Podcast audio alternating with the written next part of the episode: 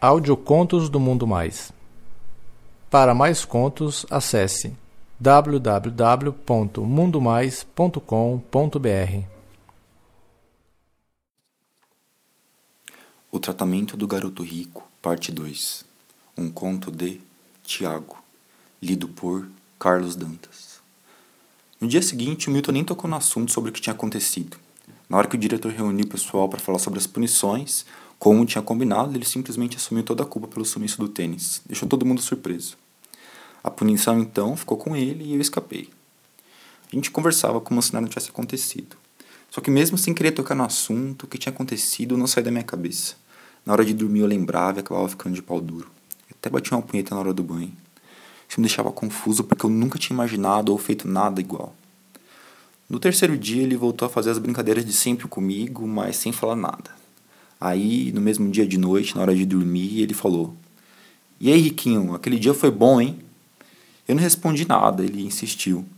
Não tem jeito da gente brincar de novo, não, cara. Se você quiser, é só falar. Vai se fuder, Miltinho. Aí ele riu e a gente não falou mais nada. Eu percebi que ele dormiu super rápido. Mas só dele ter perguntado se eu queria de novo me fez pensar ainda mais no assunto e eu fiquei mais assustado. Antes de dormir, eu bati uma punheta para aliviar. No dia seguinte eu fiquei com aquilo na cabeça. Eu não conseguia parar de pensar. Durante as atividades que a gente fazia, tinha uma hora que eu tinha que disfarçar que eu tava de pau duro.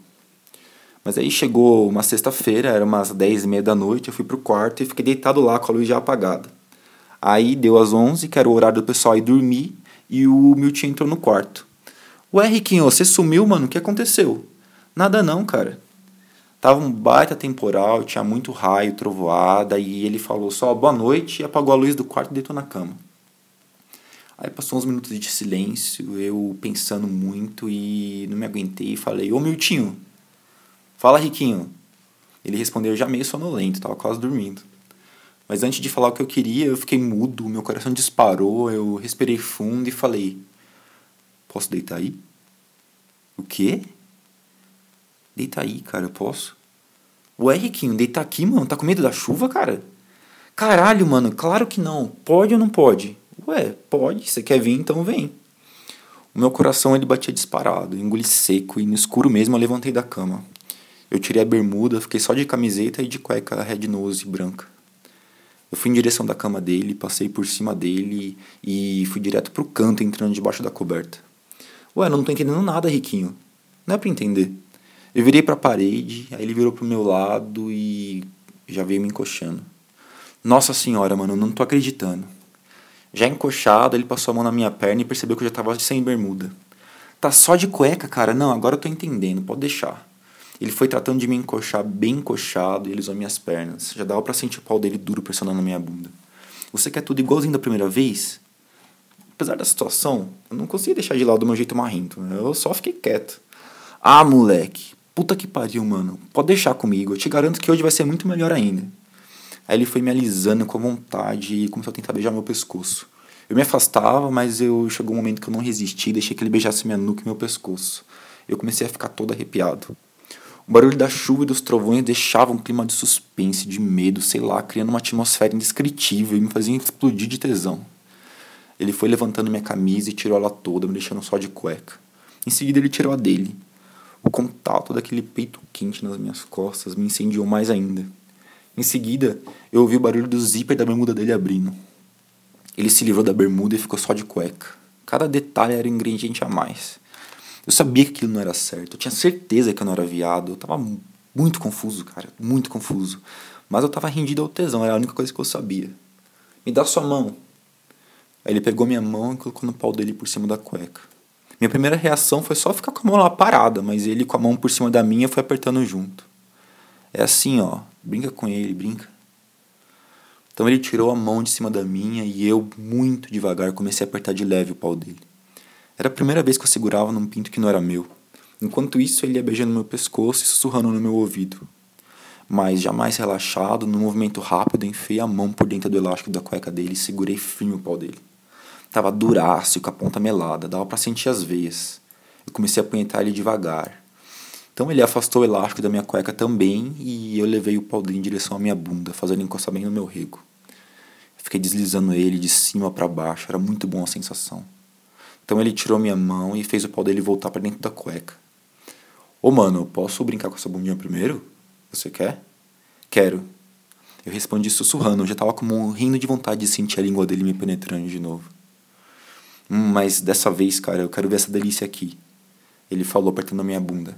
Você vai acender a luz, mano? Tá louco? Não, cara, não tem como acender a luz. Eles desligam tudo, esqueceu? Ué, você vai ver como então? Aí ele levantou da cama e pegou uma lanterninha que tinha dentro do guarda-roupa. Ele mandou eu deitar de bunda para cima e ele me cobriu com a coberta. Foi pro pé da cama e foi entrando por debaixo da coberta beijando minhas pernas. E eu achei estranho. Aí ele foi fazendo isso até chegar na minha bunda. Ele deitou o rosto em cima dela e falou: Mano, eu não acredito que isso vai ser minha de novo, cara. Obrigado, meu Deus. Eu achei engraçado o jeito dele falar. Aí ele acendeu a lanterna e comecei a ouvir ele falar: Hum, que coisa linda, mano. Olha para isso. Puta que pariu. Ele apertava ela de uma forma carinhosa. E essa cueca aqui, mano, cueca de playboy mesmo, hein? Porra, que bunda gostosa, riquinho. Com alguns apertões e mordida depois, ele foi abaixando a minha cueca até tirar ela toda. Assim, sem a cueca, ela fica melhor ainda, Playboy. que delícia, meu. Ele pegou um travesseiro e mandou deitar em cima, ficando com a bunda bem empinada. Ele caiu de boca e chupou loucamente.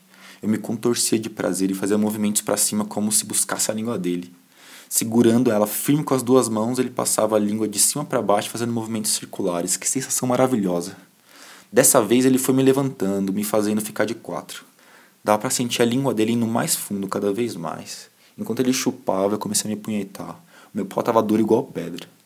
Ele ficou muito tempo chupando, muito mais tempo do que da primeira vez. Aí ele pegou a lanterna e falou: Oh meu Deus, é assim mesmo que eu vou te pegar hoje de quatro. Você deixa, Riquinho? Deixa. Hum, vai deixar comer essa bundinha de quatro. Você quer? Quero. Você quer? Então você vai ter, mas eu vou enfiar meu pau inteirinho nela. Nisso ele já tava enfiando um dedo no meu cozinho. Daqui a pouco já era dois.